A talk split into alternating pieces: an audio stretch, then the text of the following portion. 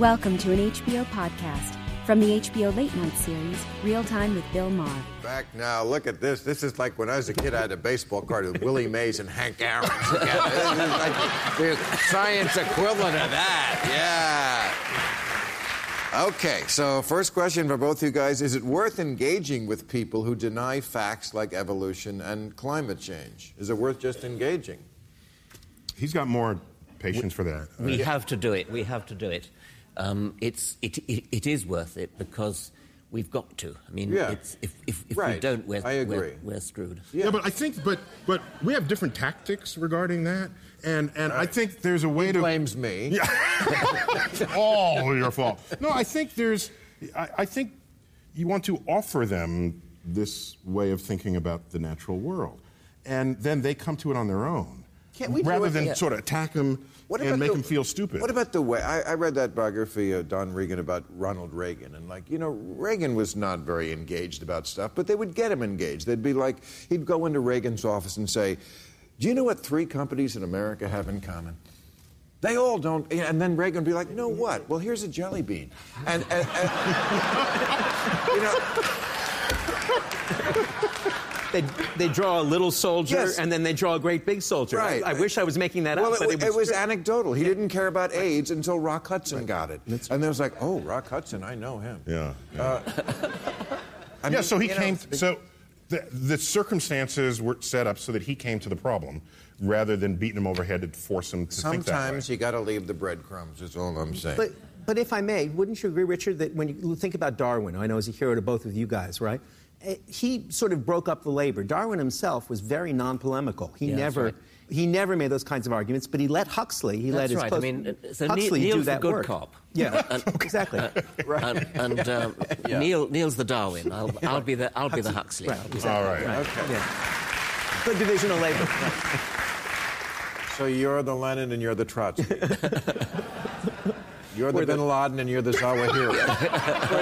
you're Willie Mays and you're Hank Aaron. Okay. Well, why must All we be other people? I- I- we can I- be ourselves. Why must you wear that vest? Okay. uh,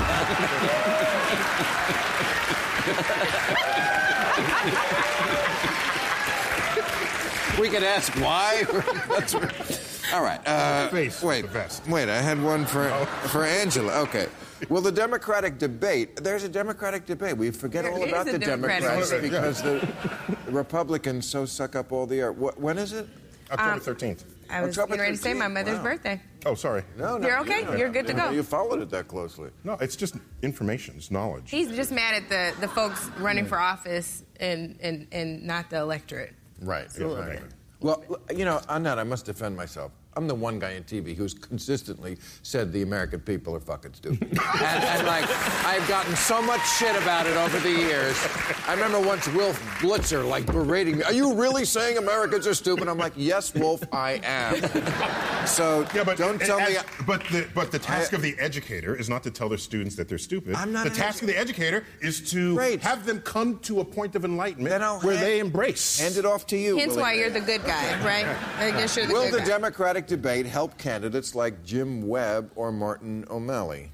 Um, good luck with that. What I would say, um, is honestly, what I would say um, would help them is uh, I don't really know what would help them at this point. Actually, um, I think that Well, they're I not think- doing it for this year. They're doing it for the future. Yeah, but I think uh, Martin O'Malley had a good run as governor of Maryland. He's had a very hard time getting any traction in this um, election. I think Hillary Clinton came in as very formidable, and now folks aren't looking to Martin O'Malley as the challenger. They're really looking at Bernie Sanders, who has kind of been a strong challenger. And I think others who aren't even appeased by Bernie Sanders' candidacy are looking to see when Joe Biden will enter the race. Is he going to? I don't know. The But- jury's still out. I heard he was. I haven't seen anything yet. If though. you had to bet your own money, what would you say? I would say yes. Really? I would. Really? I would. Wow. Five Yeah, You know what? Bill. You're, you're right. you're right because why would he? You know, all this came from him. It had to. Why would he stir this pot? This is the first time in his life that he's ever registered a pulse in a national political poll running for president. Right. He started running for president, I think, when I was 12 for Right. the first time and never even had like Scored 1% anything, yeah. anywhere. But now suddenly the, uh, the Right. Biden trial balloon gets him like at 20. So, yeah, he's got to be looking Wow. Okay. Um, should we be wary, guys, of the developments in artificial intelligence? Speaking of the Republican Party. No, that's natural stupidity. oh, so mean. well, thi- this is something I've heard which it um, Elon. Elon Musk is worried about. I think Stephen Right. Hawking is worried Yes. about. Um, I'm actually quite surprised that artificial intelligence hasn't advanced further than it, than it has. I mean, looking back to the 1970s, when I first started taking an interest in it, I thought it would be much further advanced by now than it, than it is. Well, but um, when, when you look at so many of the things that were in science fiction movies back then, we thought we'd have flying cars now. Mm-hmm. Yeah, you we know, did. uh, Well, we kind of do. They're called helicopters. Mm-hmm. But Yeah. yeah. that is not a flying car.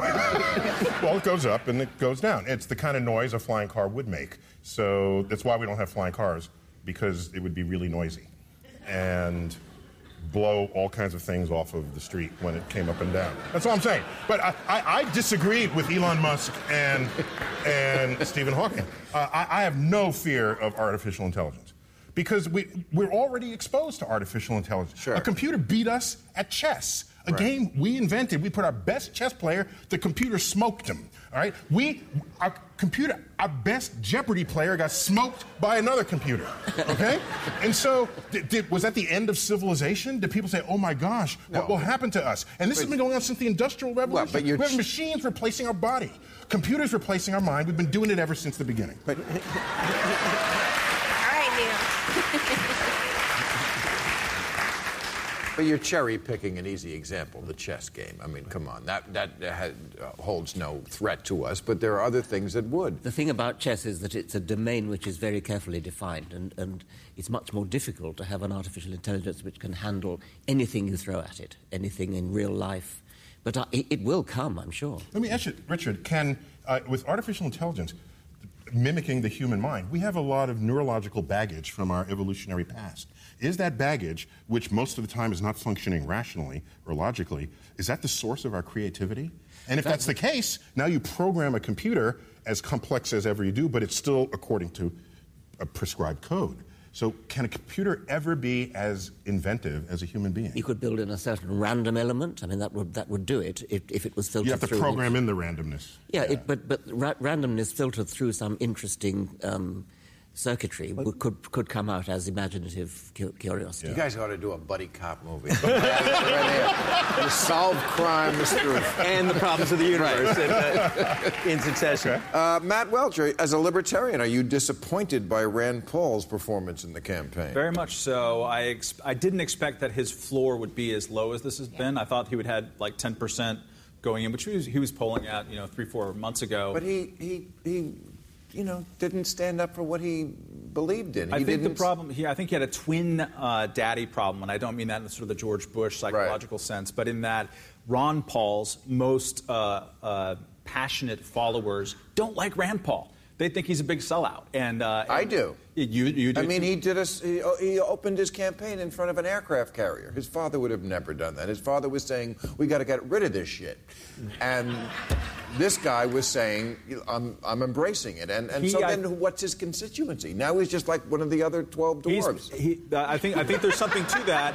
I mean, in the last debate, you saw him actually bring the only kind of foreign policy critique there on the stage Yeah. of saying, "Hey, we can't just keep going to war every single time." He also uh, made some uh, really good uh, uh, discussion about marijuana. Put Chris Christie rightfully Right. on the defensive about the kind of monstrous application of the drug war that he and basically most everybody else on that stage uh, have used. And there was a little bit of a pickup in the in the Paul universe. The question is, can enough people kind of finally quit in this race so that uh, so that there can be you know, Bob, why is Bobby Jindal still running? We don't know. Um, Right. I, there's a path, but the path is pretty small, I think. All right. Uh, what uh, is currently the most exciting area of scientific development?